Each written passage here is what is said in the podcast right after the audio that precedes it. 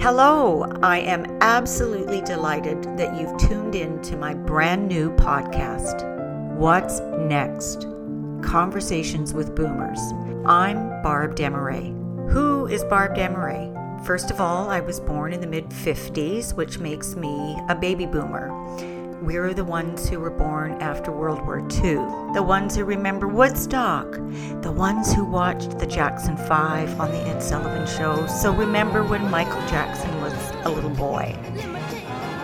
And we all remember when Neil Armstrong landed on the moon in 1969. One small step for man, one giant leap for mankind. And we remember when Martin Luther King died. Dr. Martin Luther King, the apostle of nonviolence in the civil rights movement, has been shot to death in Memphis. We had the Supremes, the Rolling Stones, the Eagles, Led Zeppelin, the Doors, the Who, the Beach Boys, and of course, the Beatles.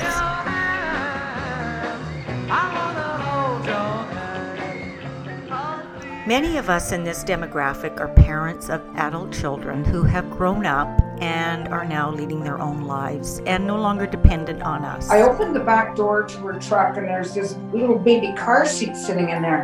And I said to her, There's a f- baby car seat in the back of your truck. And she goes, Oh?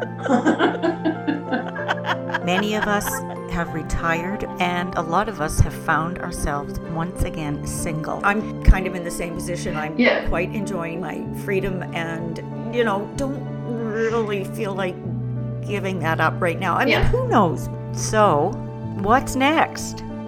In this podcast, I want to explore the realities of this phase of life through lighthearted, fun conversations with other boomers.